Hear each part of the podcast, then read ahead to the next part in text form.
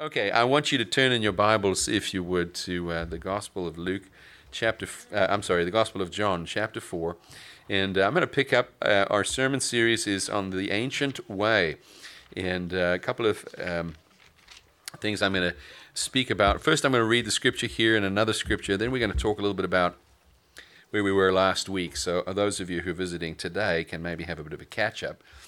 Um, John chapter 4 tells us the story of Jesus and the woman at the well in, in Sychar in Samaria. And uh, you may be familiar with the story. If you're not, and the Bible is new to you, then uh, I encourage you to read the story. And also, perhaps uh, uh, if you need to visualize it, uh, there's a beautiful dramatic presentation of this that, uh, that outfit that putting out The Chosen. I don't know if you've seen that TV show, The Chosen. This is a beautiful one of their episodes. Actually, it kind of depicts this quite well. Um, but anyway, uh, you can catch that. I think they have an app, The Chosen, and uh, you can actually download the app on your phone and you can watch the movie. You can watch the series, the miniseries. It's really, really good stuff. And what do they say? Binge watch Jesus, right? good stuff. Anyway, John chapter 4, and Jesus is addressing this woman at the well in Samaria, and it's an interesting. Um, a, a beautiful uh, interaction between a Jewish man and a Samaritan woman. And there's way too much uh, nuance in there for me to get into it and talk about all the details. Uh, what I really want to do is lift one little theme, one little idea out of this passage, and then I'm going to read another one. So we're not going to discuss the entire story, but the story is well worth reading. So that's my little caveat. Okay, taking a look at. Um, taking a look at uh, what Jesus says to her uh, a woman from Samaria, verse 7, came to draw water, and Jesus said to her, Give me a drink. For his disciples had gone away into the city to buy food, and the Samaritan woman said to him, How is it that you, a Jew, ask for drink from me, a woman of Samaria? For Jews have no dealings with Samaritans. Jesus answered her, If you knew the gift of God and who it is that's saying to you, Give me a drink, you would have asked him, and he would have given you living water. It's beautiful, beautiful, beautiful depiction right there. Living water. Uh, the idea is water that has a source somewhere else, and it's moving. It's not it's not stored up in a well. It's not uh, it's not in a in a bottle. It's not uh, it's not in a pitcher. It's living water. It's moving water. And uh, Jesus says, "I'm going to those who who are thirsty should come to me because I'll give them living water." In other words a constant flow, a never ending flow. Anyway, the woman said to him, Sir, you have nothing to draw water with, and the well is deep. Where do you get this living water? Are you greater than our father Jacob? What a question to ask Jesus, huh? She didn't know who it was. He, gives, he gave us the well and drank from it himself, as did his sons and all his livestock. Jesus said to her, Anyone, everyone who drinks of this water will be thirsty again. But whoever drinks of the water that I will give him will never be thirsty again. Okay, we just stepped outside of the realm of natural need and we stepped into something different. Clearly, he went from, from practical and pragmatic to figurative and metaphorical. And, uh, and she's not quite sharp enough to catch it right away, but she's gonna. The water that I give him will become in him a spring of water welling up to eternal life. That's the verse I want you to pay attention to. The water that I give him will become in him a spring of water welling up to eternal life. For those of you who are concerned about gender related uh, uh, pronouns and so forth in this passage, the him there refers to anybody, all mankind. So he's speaking to a woman, but he is promising not only him, but her. okay, so she is included in this. This is not misogyny at work. Just a little caveat that was a useless piece of information. You really didn't need that. Forget that. Erase that from the recording. I want you to turn. Uh, I want you to turn in uh, in your Bibles to uh, John chapter seven. Jesus is going to give a similar promise. John chapter seven and verse thirty-seven. This is during the Feast of Tabernacles on the last on the last day of the feast of tabernacles the great day jesus stood up and cried out. Okay just a quick little mention. The great day the, the final day of the feast of tabernacles was celebrated in a very unique unique way by the priests. It turns out that every day during the Feast of Tabernacles, priests would march in solemn procession from the pool of Siloam to the temple, and they would pour water at the base of the altar. It was part of a, a, a, uh, uh, uh, an enactment, enactment of what would be the fulfillment of the prophecies that God gave to Ezekiel, that water would flow forth from underneath the altar of God rivers of living water, essentially. And so they would act this out because God was supposed to come at the Feast of Tabernacles, and Messiah would arrive during the Feast of Tabernacles, and and and he would uh, bring this redemption. They're not wrong. Messiah will return at the time of Tabernacles, according to prophecy. But he didn't come the first time at the Feast of Tabernacles. He came the first time during the feast of Passover because he was the Lamb of God to be slain, who had been slain from the foundation of the world, and that needed to be celebrated first. That needed to be that needed to be accomplished first before there could ever be a return of Messiah. Anyway, sorry, little technical stuff there. But during this feast, they would bring the water, they would pour it out, and on the last day, uh, there was a special day where they would mark the rite with lights, a lighting ceremony, and lots of water poured out. And it's on that day, on the great day, that Jesus stood up, no doubt as they were enacting this, pouring the water out, and he cried out, If anyone thirsts, let him come to me and drink. Imagine, can you just imagine? In the middle of the ceremony that's been celebrated for year after year after year, for decades, for, for, for centuries, they've been celebrating this since the prophecy of, of Ezekiel. And Jesus stands up and interrupts it in the middle with this big loud shout from the crowd somewhere. If anyone is thirsty, let him come to me. Whoever believes in me, as the scripture has said, out of his heart will flow rivers of living water. Now, this he said about the Spirit, whom those who believed in him were to receive. For as yet the Spirit had not been given, because Jesus was not yet glorified so grateful that John explains to us what the rivers of living water actually are. As it turns out, it's the indwelling Holy Spirit. The indwelling Holy Spirit. Well, there's another passage that I want to talk about in Matthew, and uh, it's in Matthew chapter 15, if you would turn there. Matthew chapter 15. And. Uh, It's this little passage where D- Jesus teaches about defilement. And uh, it's in verse 10. He called the people to himself and he said to them, Hear and understand, it's not what goes into the mouth that defiles a person, but what comes out of the mouth. This defiles a person. Then the disciples came and said to him, Do you know that the Pharisees were offended when they heard this saying? Why would the Pharisees be offended? Well, in the context, uh, they had accused Jesus because his disciples didn't wash their hands before they ate.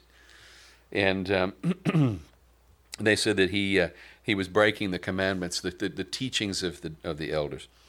Anyway, and uh, so yes, they were offended because he said, "Well, it's not what goes in, but what comes out that defiles a person," uh, which is contrary to the religious ritual and expectation of the day. Anyway, the the disciples uh, are confused. He answers. He said, "Every plant that my heavenly Father has not planted will be rooted up."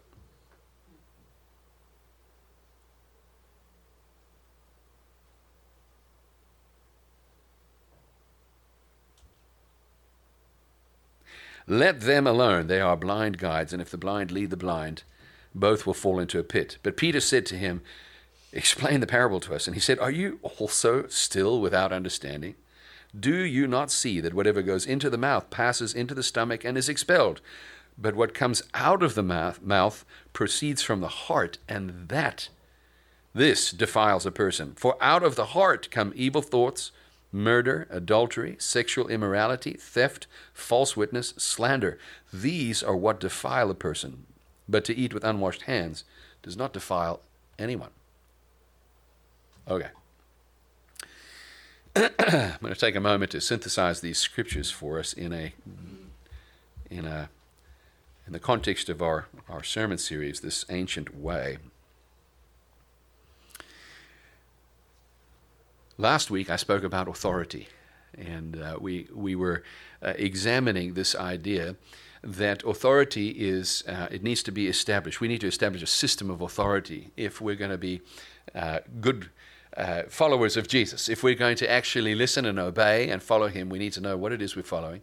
And we need to have a conviction in our heart that it's not only worthy of being followed, but that it must be followed, that there is an authority behind it. And uh, authority is, comes difficult to most of us, in fact, to all of us. Uh, and, uh, and I went through a very brief little explanation of, um, uh, of authority structures, and it was just sort of a binary, uh, you know, two two opposing ideas next to each other that I was using. So let me give you a summary of that of that thought from last week.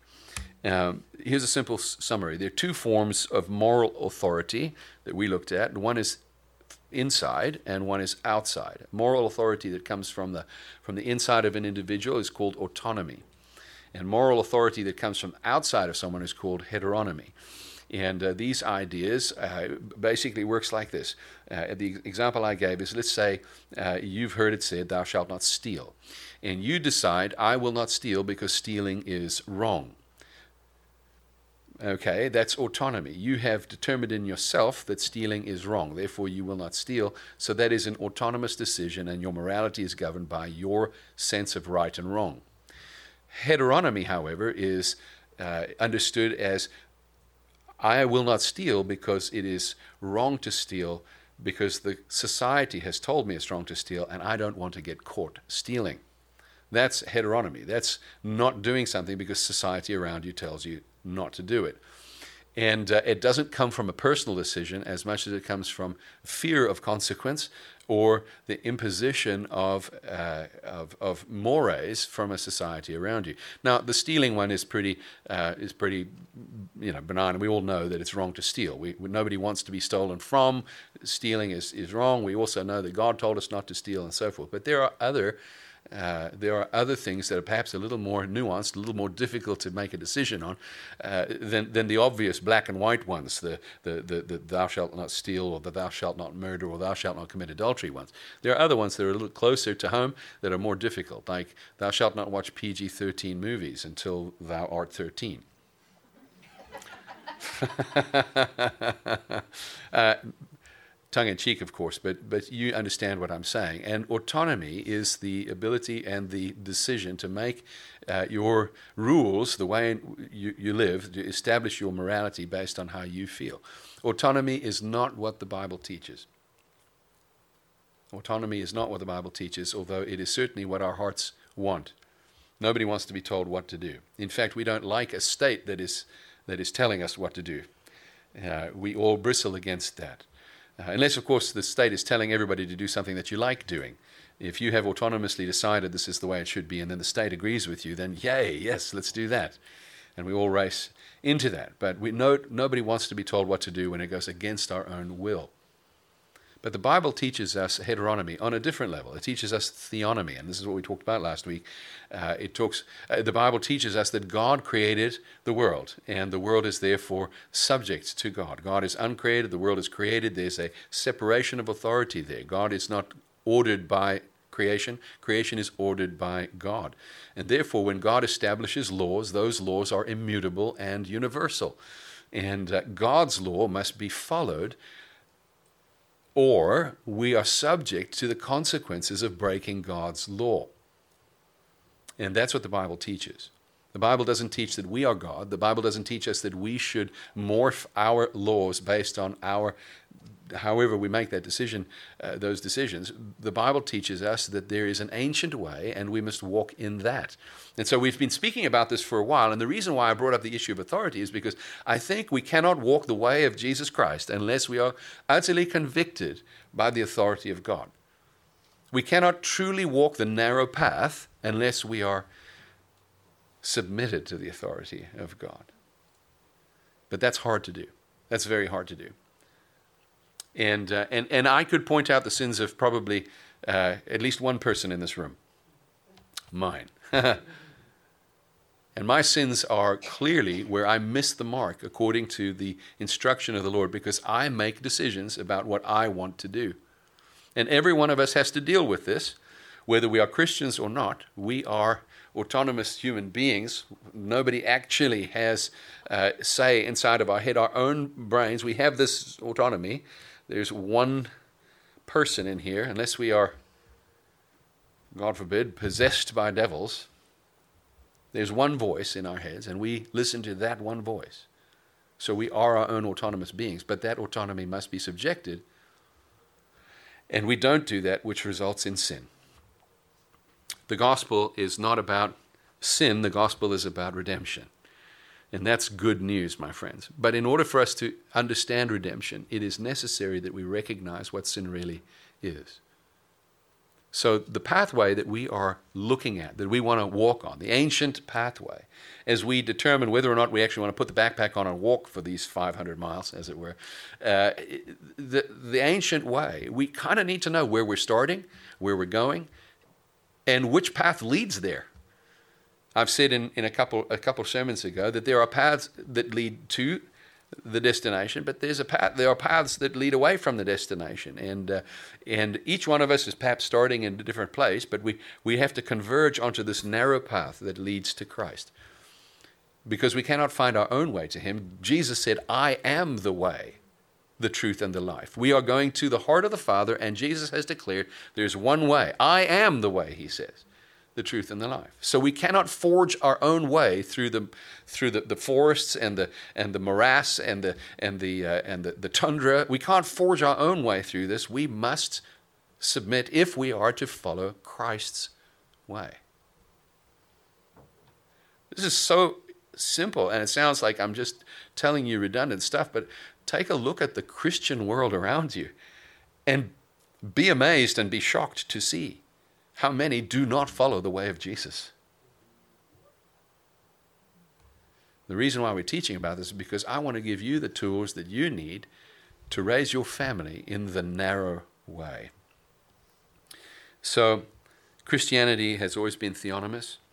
And there's two forms of moral structure I mentioned last week there's anarchy and hierarchy moral structure that is. We can have uh, we really we have to choose between one or the other. Anarchy is where there's no structure and everybody does whatever they want to. And hierarchy is where there is a recognized structure where some voices have more authority than others. And those voices need to be given that honor and respect. And the bible teaches clearly hierarchical moral systems which means that not everybody carries the same clout inside of society, the society that is the church. That's a scary thought, isn't it? Within a family, not everybody carries the same clout, the same moral clout. Actually, thank God for that, because the three year old, if the three year old had their way and carried the moral clout in the family, there would be chaos. I mean, there's already chaos with a three year old, but. But there's a parent, hopefully, somewhere very close by that's bringing structure and order, and that hierarchy is necessary for families to be healthy. Do you understand? The same thing is necessary within the church. But of course, we're afraid of these things because of all the abuses that, have, that, that we've observed, and uh, and I don't want to be ignorant of that. But the same, but but but the, the statement must be made: just because there has been abuse doesn't make the system flawed. The people inside of that system were flawed and did not follow but the system itself has been established by God, and if it is followed, will lead us to the very heart of the Father. It will, because Jesus promised, I am the way, the truth, and the life. So, so the point that I want to make is that uh, Christianity is inherently hierarchical, which means that we as believers, when we come to Christ, have to submit ourselves. Interestingly enough, Jesus didn't uh, he didn't uh, push the hierarchy in his relationship with us. In, on the contrary, it seems that the Son of Man, who could have come just to be worshipped, came instead and clothed himself like a servant, took up a basin and a towel, served us. Because he said the Son of Man came not to be served, but to serve. And the hierarchical structure of God is not a lording it over us, it's a, it's a love Love has hierarchy. Pure love has hierarchy.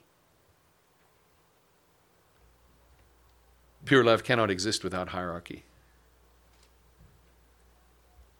So, just to bring some practicality to this, obviously, uh, I mentioned in Ephesians chapter 5 last week, there's the hierarchical structure within a family. There's husband, wife, and children. That's the, the, the, the, the, the nuclear family in the biblical model. It's necessary for, for us to recognize that this has some, this has some uh, the Bible has authority, and, and that structure is the structure that leads to life.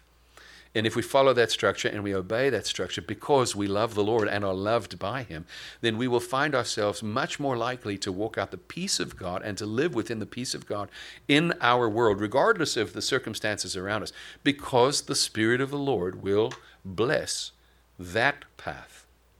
I read to you from Psalm 1 last week, and we uh, showed clearly that the blessed is the man who walks not in the path of the ungodly. And we talked about the blessedness. I, I didn't get to expose it, uh, you know, do the expository preaching on Psalm 1, but, but blessed is the man. God blesses those who walk according to his word and who do not walk according to the ways of the world. We spoke about this when we said the narrow, we, we, mentioned the passage about the narrow way. Jesus says, Narrow is the way that leads to life. There are few on it, but broad is the way that leads to destruction, and many there are on that one.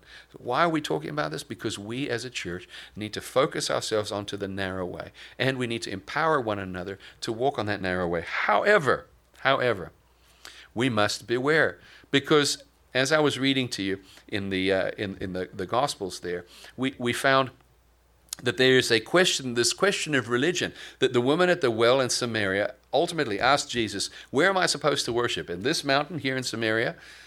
Long history to that. Or at the mountain in Jerusalem, at Mount Zion, also a long history to that. It was a legitimate question, but it was a it, it was a, a sidetracking question. It was a false question. It shouldn't have been the question she was asking. Jesus wanted to bypass the religiosity and get her straight to that place where rivers of living water come up out of her. And it's not through religious observation, it's through drinking from the well that is Jesus.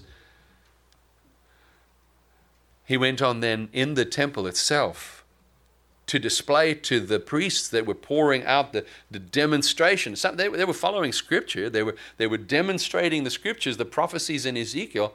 They're demonstrating them in the temple, but Jesus stops them and says, Anyone who thirsts needs to come to me.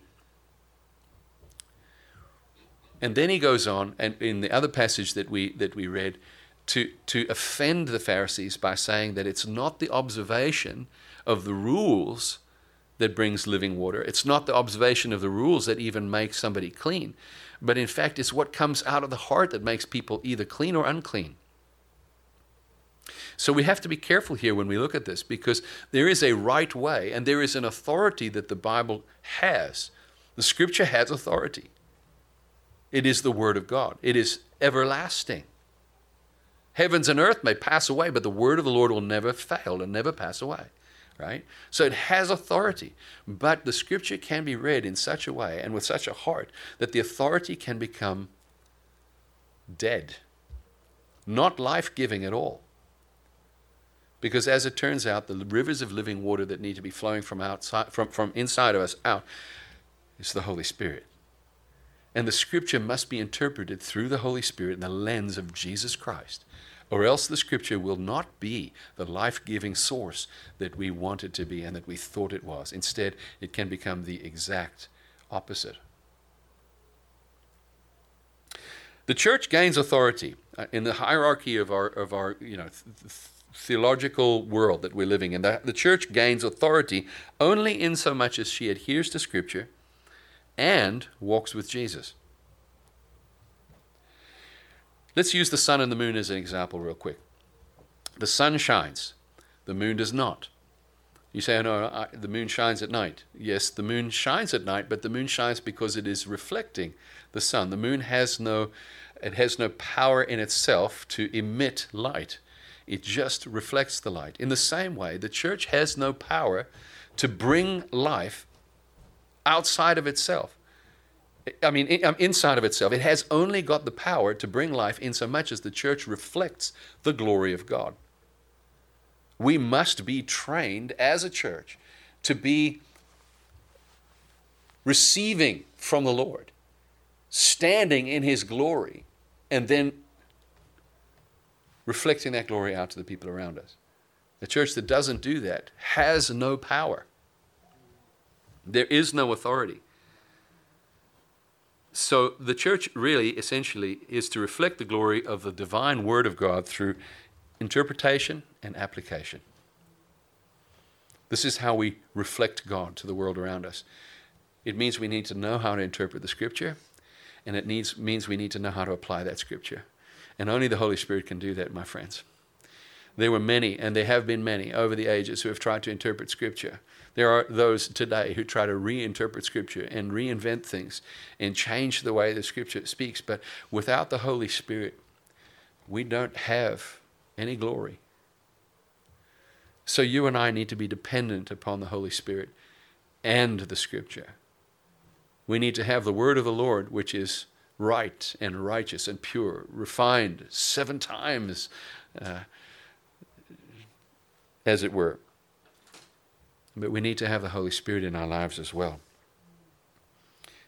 And here's how I think the Holy Spirit enters into our lives I think it's through personal conviction. Jesus made the word about the individual. If you notice the teachings of Jesus, he doesn't speak about institutional doctrine. Every time I read Jesus, and, and maybe you guys can correct me if I'm wrong, but every time I read Jesus, here's what I read. He's speaking to the individual heart and the individual responsibility. Right? Consider the Sermon on the Mount, Matthew chapter 5, 6, 7. When you consider that, think about what he's saying. Let's, uh, let's go with the. Um, uh, let's go with the passage about uh, about the, the, the log in your eye. You guys want to go there? Uh, let's have a look at that. Let's take a look at the log in your eye. This is a good one because when we're talking about the authority of God and the authority of Scripture, and the Scripture needing to have authority, and and us not being autonomous and coming up with our own ideas, but allowing God to be the one who declares the divine command, which we we then follow. We need to have some we need to have some instruction because I find that I get offended really quick at the world around me that goes opposite to the direction that I want to see them go. I get really offended when I see people making a stand for this or that, which is, in my opinion, ungodly, and the Bible speaks against it, and it's an abomination or this or that, okay? Maybe you guys have felt that same way. And I can easily get offended at that. And I can easily want to reach out there and make some changes. I can post about it on social media and get angry because the world's going to the wrong place. I can make a stink at the local town hall, or I can hold up a banner at, a, at some protest march. But Jesus doesn't speak about our responsibility with institutional issues. Instead, he addresses the heart of the individual. And here he says uh, in, um, he says, uh, let's see, uh, where is this? Wh- which verse? Matthew 7, verse 1. Okay, thank you.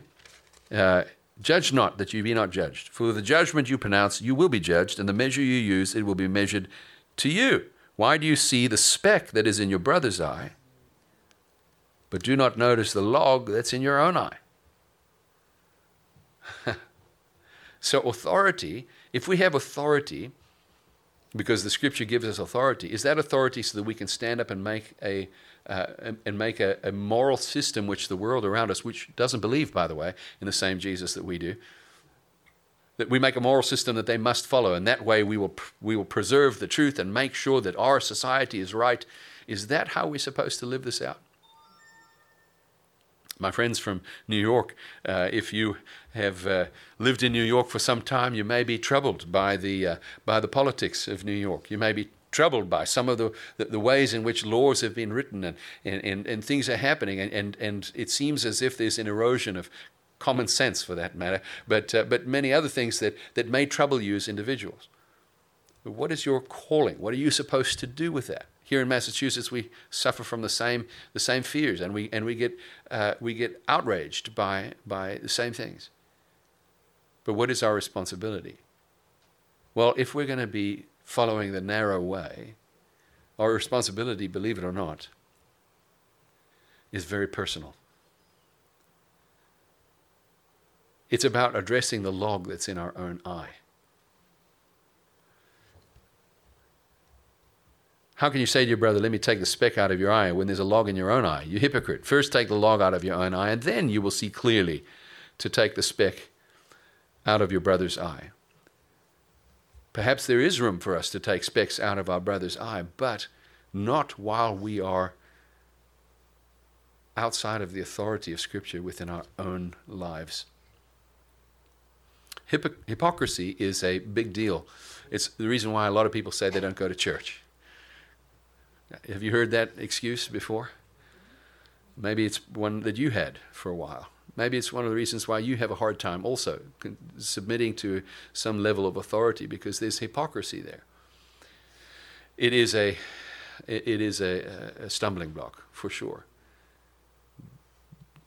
But the scariest thing about hypocrisy is just how invisible it is on our own lives. We can easily pick it out in others, but we can't see it for ourselves. And if we're going to follow the narrow way, we have to see that Jesus is always teaching us about individual application. He's not talking about group application, it's always individual application. Read through the scripture. Find me a scripture where he speaks to the group rather than to the individual. And then let's wrestle over that and, and see is he really speaking to the group or is he speaking to an individual? Every time he cuts to the heart of it. And the people that come to ask him questions to try and trick him, he ends up going right after their own heart and the issues in their own heart because the gospel is about a narrow way. And the narrow way is just one person wide. And you are that person.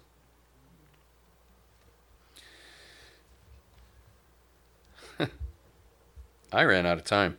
I got 10 seconds left on the clock. What am I supposed to do with that? This is what I wrote. Wait for it. Okay, there it is. The red red's up. It says time's up. All right, here we go. Watch me. Pay attention to that right there. I am frustrated because there just isn't enough time to formulate these ideas and lay them out fully in the short, short amount of time that I have to deliver them. Also, I want to be faithful to the priority of Scripture.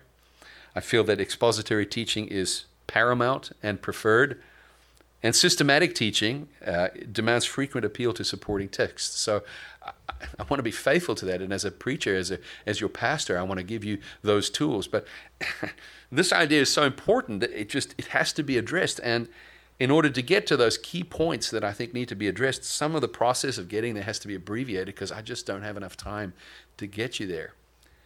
So I'm asking for permission to assume certain givens without really showing the process of arriving there. But if you have questions about how I arrived at a point, it's taken me all kinds of time to sit and arrive at that point. So come and ask me how I got there, and I'll be happy to show you how I got to that point. Okay? I just don't have time to show you all of that now. Um, let me just read through my notes before I actually close out because there may be one or two things I want to say before the before the time is totally up here. Um,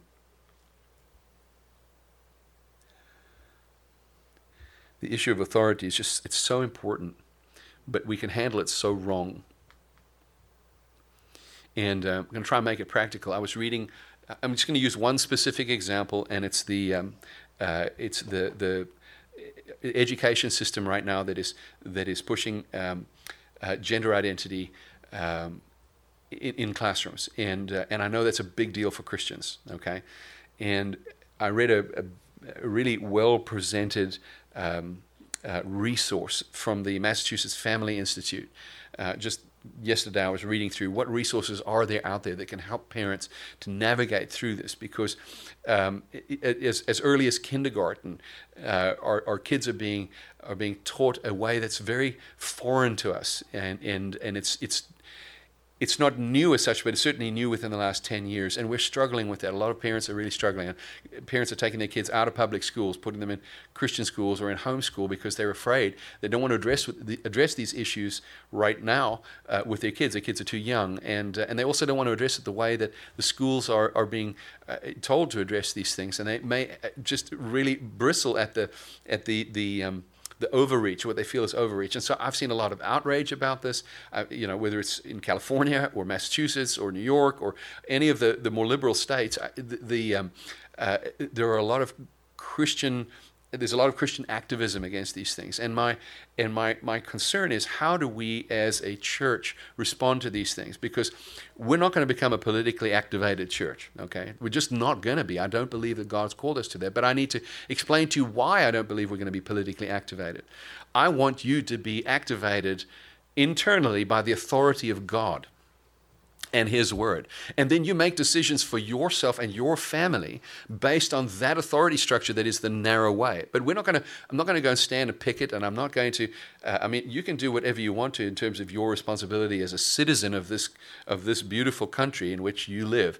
And, you should take full uh, uh advantage of your of your rights uh, to vote and to vote according to your conscience. And you should, uh, you know, take the opportunity to call your, your senators and your and your congressmen and and uh, and your local officials and the and the, and the state state legislators and so forth. By all means, you have that right, and you should use it as you wish. But I cannot say to the church, we must rise up and do this as a church without denying the very essence of the narrow way. Again, it's taken me a long time to get there, but if, you, if, you'll, if you'll bear with me for a couple of minutes, let me explain to you one example from the scripture, and it's just one, but there are many others I could use, but I'm going to explain just one. In Acts chapter 12, at the end of the, the book, uh, the end of the chapter, we see a, a, a unique story about Herod, um, Herod Agrippa the First who was responsible for the death of James, the James, the the, um, the, the disciple of Jesus, the apostle, John's brother. And uh, in, in, the lead up to that passage, we see about uh, James and Peter being arrested. James gets beheaded, and, uh, and Peter is miraculously released from prison. That's Acts chapter 12. And at the end of the chapter, we see that Herod, the one who's responsible for James's death, uh, uh, this, this brief story about how he goes down to Caesarea. And in Caesarea, he's annoyed. He's uh, because the um, or, or, Tyre and Sidon anyway. The the uh, the uh, uh, the people are are refusing to pay their tribute, and he goes down there to address this issue. And he stands up in the in the um, uh, uh, on the in the arena wherever it is that he's speaking, and he delivers this this excellent oration, and the people uh, stand up and they say, "It's not the words of a man; this is the words of a God." And he doesn't stop them from worshiping him, as it were. And uh, and then the Bible has this very interesting little statement. It says, "And he was eaten up by worms and died." The judgment of God fell upon him. And so ends in a rather ignominious way, the, uh, the Herod who killed James. Okay, what has that got to do with anything, Erik? Well, I think it's a profound story because it teaches us that our role as a church is not to take down and tackle those who fight against the faith. Herod was the one who arrested and had James killed and wanted to kill Peter as well. But in Acts chapter 12, we read about the church praying. They're praying, and their prayer is faith filled, but not so faith filled that when Peter actually shows up at the door, that they actually believe that that's really Peter. Okay, those of you who know the story can uh, uh, be amused by this as well because they just can't even believe that Peter would be released from jail. They think he's somehow going to be released, maybe because Herod will release him, or there'll be some lawyer who'll stand up for him, or something. But they can't believe that God would actually open the prison doors and let him out in the middle of the night. I mean, it's so sci-fi, and they didn't even have sci-fi back then, right? Here's the lesson that I believe Acts 12 is teaching us. As believers, we are not supposed to take on the powers of the world. We are to pray and take on the, the, the, the, powers and the, and the principalities in the heavenly places. Because God will deal with men. We've been given authority to address the issue spiritually. And we must allow God to address the issue in the practical. There, I don't believe that there was a prayer somewhere that Herod would be eaten up by worms and die. I don't know. Maybe there was, but I think their, their prayer was focused on God, would you release Peter from this prison? And when God released Peter from that prison, Peter went out not to gather everybody in some kind of riot against the Herod family, but to go out to continue to preach the gospel. Because there's something far more important than politics. There is something far more important than whether or not your kids are learning about transgenderism in kindergarten. Okay? Horrifying as that may sound to you right now, there is something far more important that you need to be focused on, and that's the glorious gospel of the kingdom of our God. And we can become very easily sidetracked by the moral decay that we see, that others see as an advancement in morality. We are up against a completely different ideology, my friends, and you cannot force your methods upon their ideology. They have to be saved before they're going to change. And so, for us to go out into that world and to make the big old fuss about it while denying our kids the reality of a gospel oriented family that's focused on the gospel, not our physical battles, I think we'd be doing a great disservice. Paul. Isn't uh, schools by teaching and forcing transgenderism on children immoral? And shouldn't the church speak up because of the immorality, not political? I think that what we need to be doing, Paul, is we need to show our families what the narrow way is. If we have covenant with God through Jesus Christ, then yes, it's immoral. Okay? But if people do not have covenant with God through Jesus Christ, I have no right to declare it moral or immoral because their morality and their system of morality is not the same as mine. When they force it upon us, we take our stand for our families. And if there are multiple families taking a stand for each of those families, then by all means, do so. By all means. And there are ways for us to do that. And the easiest way that you can do that is by saying, I will raise my family and teach my family. And I will protect what is taught to my family. We have that right. That is our inalienable right under our American Constitution. The problem comes, Paul, when that becomes our focus. Immorality cannot be what drives us forward. What must drive us forward is the glorious gospel of our Lord Jesus Christ. The thing that drives civilization is the Holy Spirit. Once it's removed, men will go crazy. Absolutely.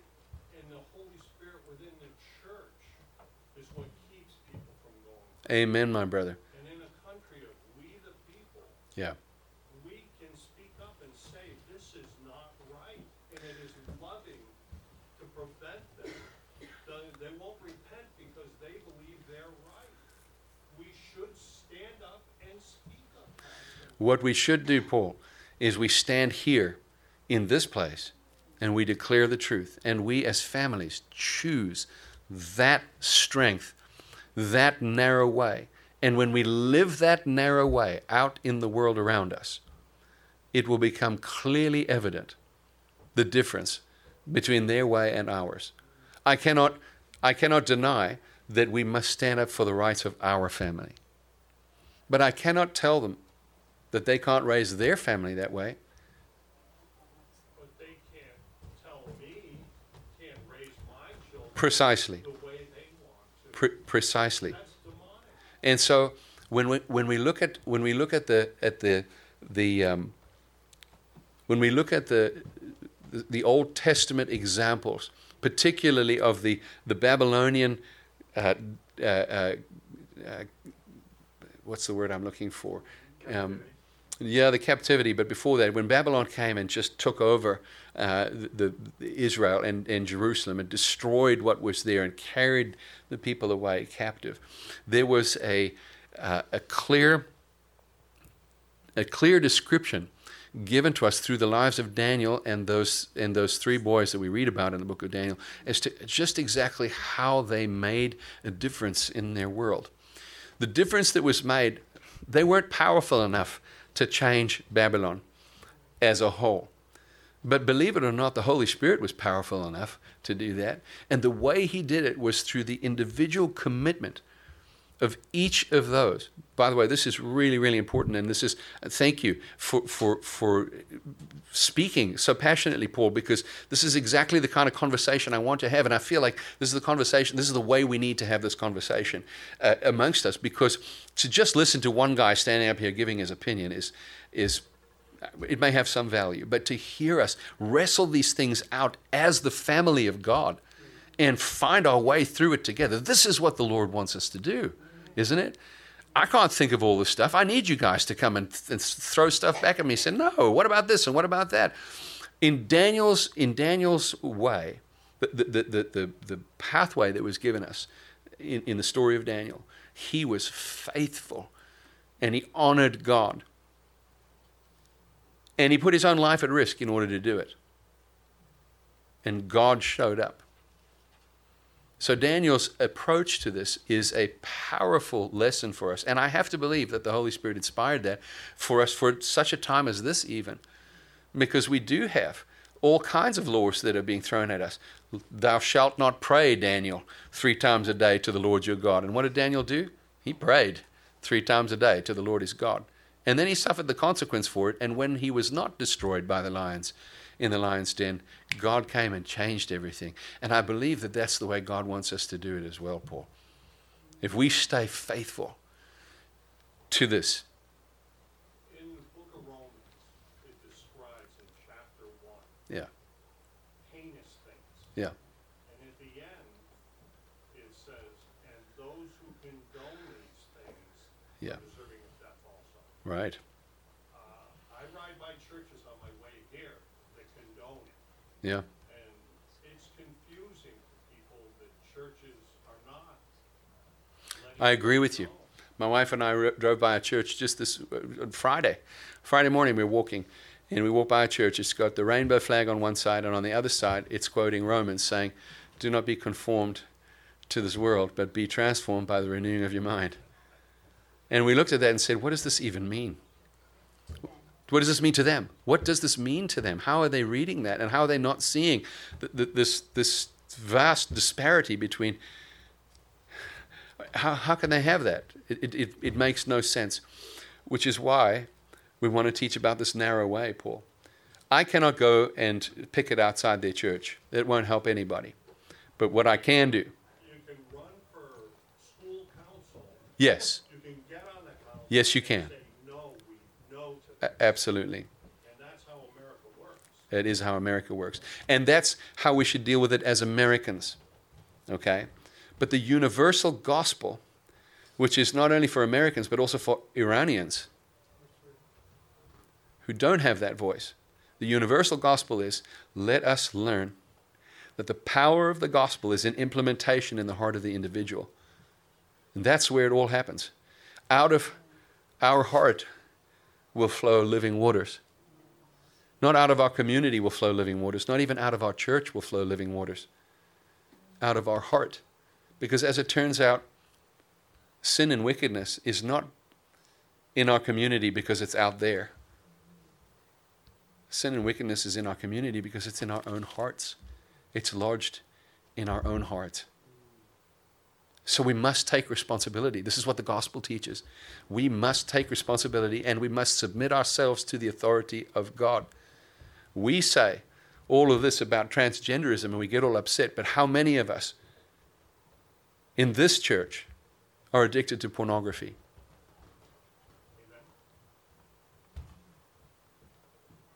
How many lie to their spouse, to their kids? How many of us carry lust and anger and murderous thoughts in our hearts? How many of us drink too much or use drugs? How many of us watch horrible things on television and entertain ourselves and then come and lift our hands before God and sing praises to Him? Let us take responsibility, my brother. Not for the world around us, but for ourselves. And not even for the people within the church around you, but for yourself. In our families. And the authority structure that you have is listen, if you're the father in the home, it is your responsibility to take authority and to establish a godly environment Don't leave that to your wife to do. And your wife be the spiritual one, and you just skate on by because you're too lazy. Too lazy to say no because you don't want to fight. How about we take the authority structure God has given and implement it according to His way if we want to be blessed? I know I've gone so far over time today, but this is powerful, isn't it? Isn't this what we, I mean, you guys have been longing for this just as much as I have. Where else do we talk about these things? Where do we get to hear this kind of truth? Yeah, yeah. Sorry, I just this is just burning on my heart and, and I, I just want to share this as well and, and even in response to to Paul because yes, these are things that, that we need to wrestle with. We need to wrestle with because because the, the word says you will know the truth and the truth will set you free. And and the truth is is something that we need to figure out what truth are we talking about here? Are we talking about the truth of of a moral system, the truth of society. What is truth? And we have the truth in the, in the scriptures. And I just want to share, uh, just talking about the story of Daniel, I think the the PowerPoint of the, the book of Daniel, like da- Daniel's life, was was his prayer life. You know that Jesus said to his disciples, because funny enough, it was also the power of Jesus' life, was his prayer life. And Jesus said, and prayer life, by the way, is not just begging God and and and yes, it's contending and it's and it is there. There's that place of just crying out and interceding, but it, but you know what? An effective prayer life is a listening prayer life as well. And Jesus said this to his disciples. I don't do anything unless the Father tells me to do it. And so, Paul, it's not, it's not either or. It's not we don't do things um, in society to make thing to to make things right, yeah. with the exclusion of everything else. It's both and. Yeah, it's first the log and then. But it's first. Let us not do what God has not called us to do. And let me tell you what God has called us to do first and foremost. I'm shaken. He has called us to get on our faces and pray because people, that is where. That is where the rubber hits the road. That is where we release something in the spirit that is going to make a difference in the earth today. Let me tell you, you can go in the flesh and stand on your soapbox and fight in your meetings. They are going to be of no impact unless the Lord has told you to do that. And that is that is not a diss on what you're saying, Paul, because it's both and. It's not either or. But let us make sure that what whatever we do, we are led by the Spirit of the living God because it's in that that life will come. It's in that that the love of Jesus will be shared abroad in their hearts. It is in that, it is in listening to the Lord, it is in moving with His cloud because a lot of good ideas are not God ideas. We think they are.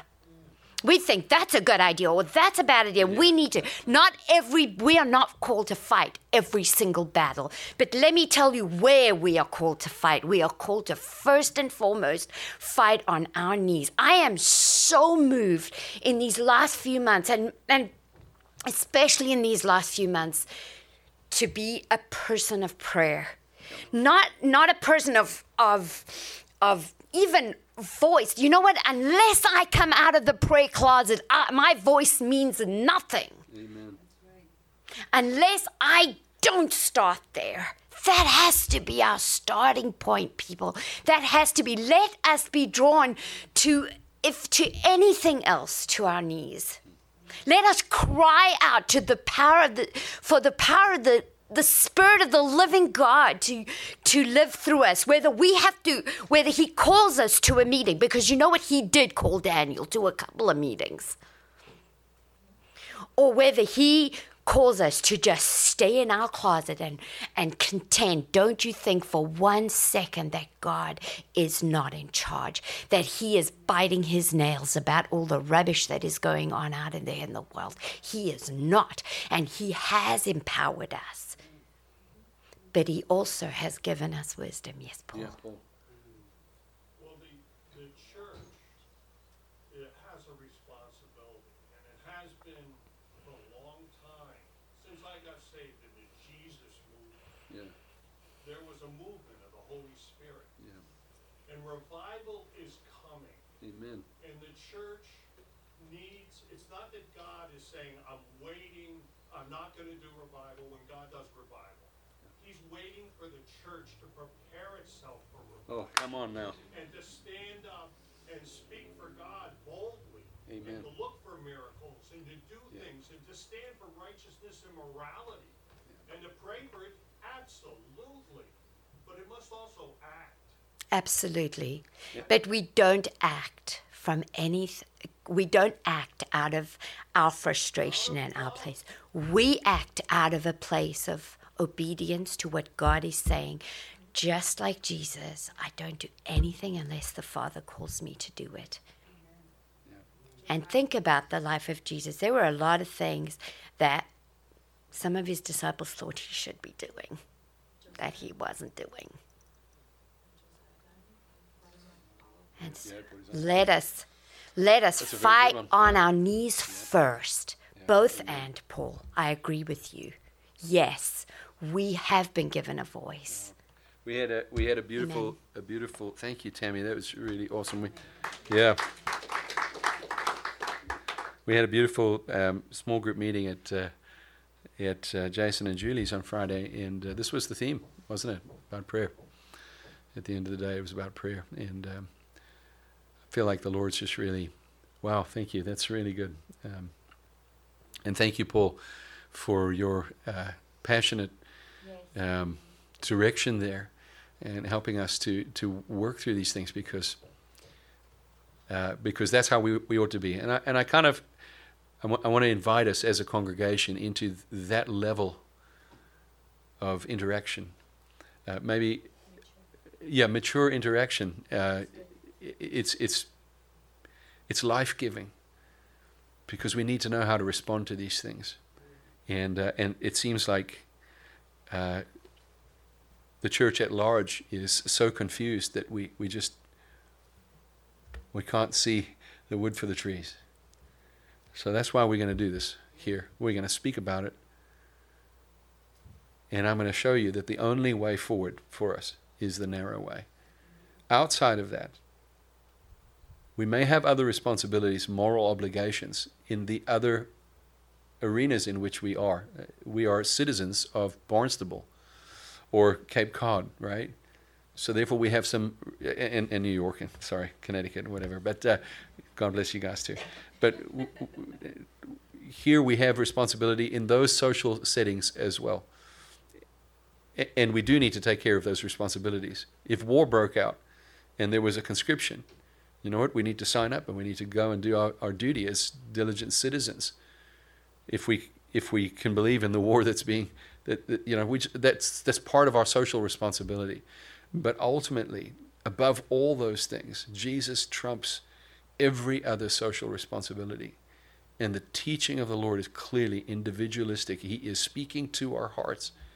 And we must listen as individuals not as community even but as individuals first. Does that make sense? So I, I would love to keep you guys much longer because this is so much fun. You have no idea, man. I'm sitting in my basement and I'm going through these thoughts in my mind and thinking, oh, this is fun. I wish I had other people to bounce this off of.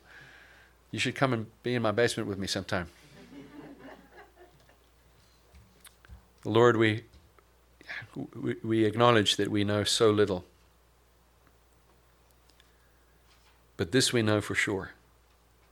You have loved us with an everlasting love.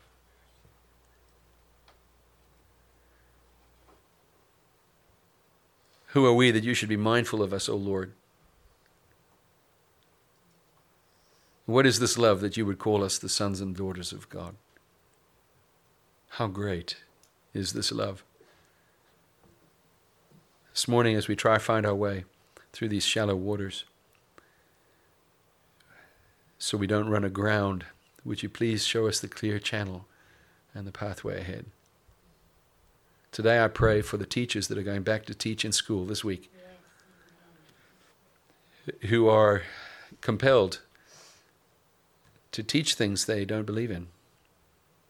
We pray for them that they would be courageous and led by your Spirit, that they would not violate their own consciences, but also, Lord, that you would speak a word to them in, the, in this season, that they would know clearly the way that you want them to go. Papa, would you protect our people? Would you set a guard around us, a hedge around us? Would you deliver us from the evil one? And may your kingdom come on earth as it is in heaven. These simple prayers are the way you taught us how to pray. And we'll start there. We pray for all of our teachers, Lord. From those who teach pre K all the way through college and beyond.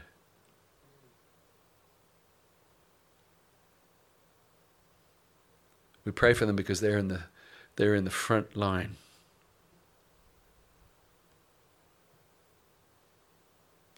Thank you for the agencies that work uh, to give us resources to help us stand strong for our Christian beliefs. We pray for those who are fighting important battles in court, for those who take a stand for uh, our Christian brothers and sisters not to be oppressed or repressed. We pray for them, Lord, that they would have the funding they need to accomplish your will and your purpose and to stave off the what seems to be an inevitable tide of evil against us. Lord, you are the one who restrains. Restrain, O oh Lord, we pray. And if this is that time, if this is that time where you are about to return, which it may very well be, then may we look in earnest towards eternity. And may we no longer be caught up in the things of this world. May we be truly conformed to the image of Christ, transformed by the renewing of our mind. We pray for the churches around us, Lord, those that have stumbled and fallen. We pray, Lord God, that. Uh,